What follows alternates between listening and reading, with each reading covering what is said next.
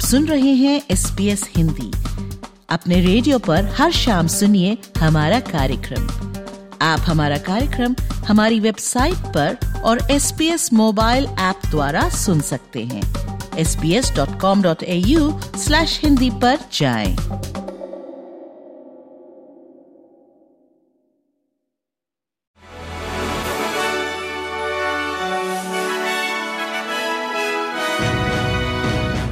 पेश है आज के संक्षिप्त समाचार, विशाली जैन के साथ। प्रधानमंत्री एंथनी एल्बनीजी का कहना है कि इसराइल अगर पैलेस्टीनियन स्टेट के वजूद को मान्यता देती है तो गाजा में सैन्य सशक्तिकरण को खत्म करने पर विचार करना चाहिए। इसराइल और पैलेस्टाइन के मध्य जारी संघर्ष को लंबे समय से सुलझाने के लिए दो राष्ट्र व्यवस्था सुझाई जा रही है, ताकि क्षेत्र में शांति लाई जा सके। सात अक्टूबर से शुरू हुए इसराइल हमास संघर्ष के बाद इसकी चर्चा फिर तेज हो गई है।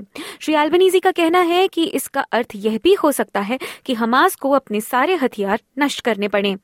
उनका यह भी कहना था कि दो राष्ट्र व्यवस्था तभी लागू हो सकती है जब इसराइल बातचीत के लिए तैयार हो। वहीं ग्रीन्स नेता एडम बैंड का कहना है कि उनकी पार्टी फेडरल सरकार के इसराइल को दिए जा रहे समर्थन का संसद में विरोध करेगी। संसद 6 फरवरी से दोबारा सत्र में आएगी। ग्रीन्स नेता का कहना है कि वे मांग करेंगे कि संसद इसराइल के गाजा पर किए जा रहे हमलों का समर्थन वापस ले। गाजा में मानवीय आपदा बढ़ती जा रही है और साथ ही मरने वालों की संख्या भी रोज बढ़ रही है।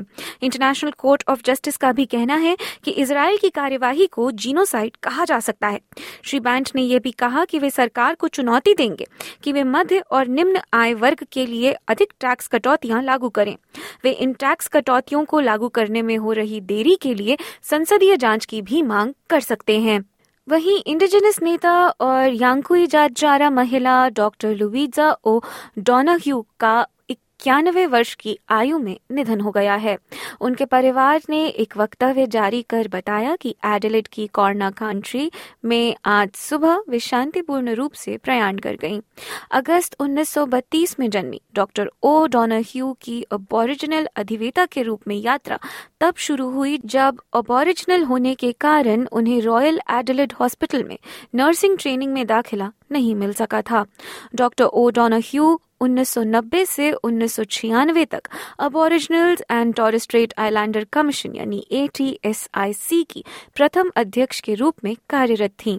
उनके प्रयासों ने उन्हें अबोरिजिनल और टॉरिस्ट्रेट आइलैंडर समुदायों के सबसे अधिक प्रतिष्ठित अधिवेताओं में से एक बना दिया था दूसरी ओर ब्रिस्बेन के निकट एक शॉपिंग मॉल में 70 वर्षीय एक महिला की चाकू मारकर हत्या करने वाले व्यक्ति की खोज जारी है।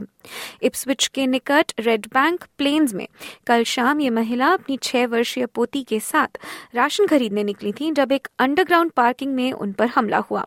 माना जा रहा है कि हमला चोरी के इरादे से किया गया। इन बुज़ुर्ग महिला की मौके पर ही मृत्यु हो गई, लेकिन हादसे में छह वर्षीय बच्ची को कोई नुकसान नहीं पहुँचा था। और अब अंतर्राष्ट्रीय समाचार। एक वरिष्ठ हमास अधिकारी का कहना है कि समूह का नेतृत्व इसराइल के साथ शांति संधि पर अब भी विचार कर रहा है। पिछले माह पेरिस में एक शांति संधि सुझाई गई थी।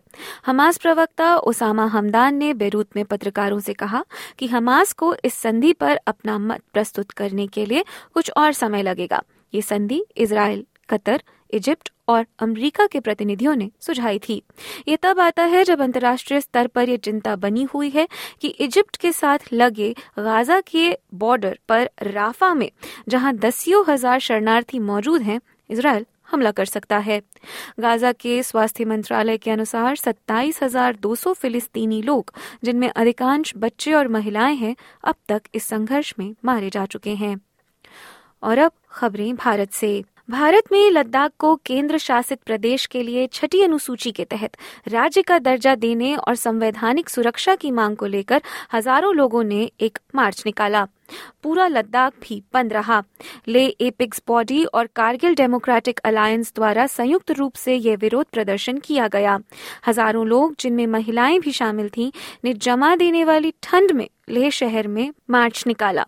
उन्होंने नारे लगाते हुए लद्दाख को राज्य का दर्जा, संविधान की छठी अनुसूची को लागू करने और लेह और कारगिल जिलों के लिए अलग अलग संसदीय सीटों की मांग की। भारत की केंद्र सरकार ने घोषणा की है कि लेह एपिक्स बॉडी और कारगिल डेमोक्रेटिक अलायंस के प्रतिनिधियों के साथ दूसरे दौर की वार्ता आयोजित की जाएगी। इसके बाद भी बंद आयोजित किया गया था।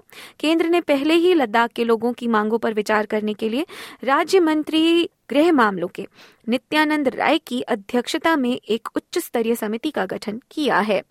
दिसंबर में केंद्र ने लद्दाख में अपनी पहली बैठक की थी और लेह और कारगिल के दोनों निकायों से अपनी मांगे पेश करने के लिए कहा था। आर्टिकल 370 के हटाए जाने के बाद अगस्त 2019 में तत्कालीन जम्मू और कश्मीर राज्य को विभाजित कर दो केंद्र शासित प्रदेशों में बदल दिया गया था। लद्दाख को एक अलग केंद्र शासित प्रदेश बनाया गया था। इसी के साथ 4 फरवरी 2024 के संक्षिप्त समाचार यहीं समाप्त होते हैं। दीजिए वृशाली को इजाज़त, नमस्कार।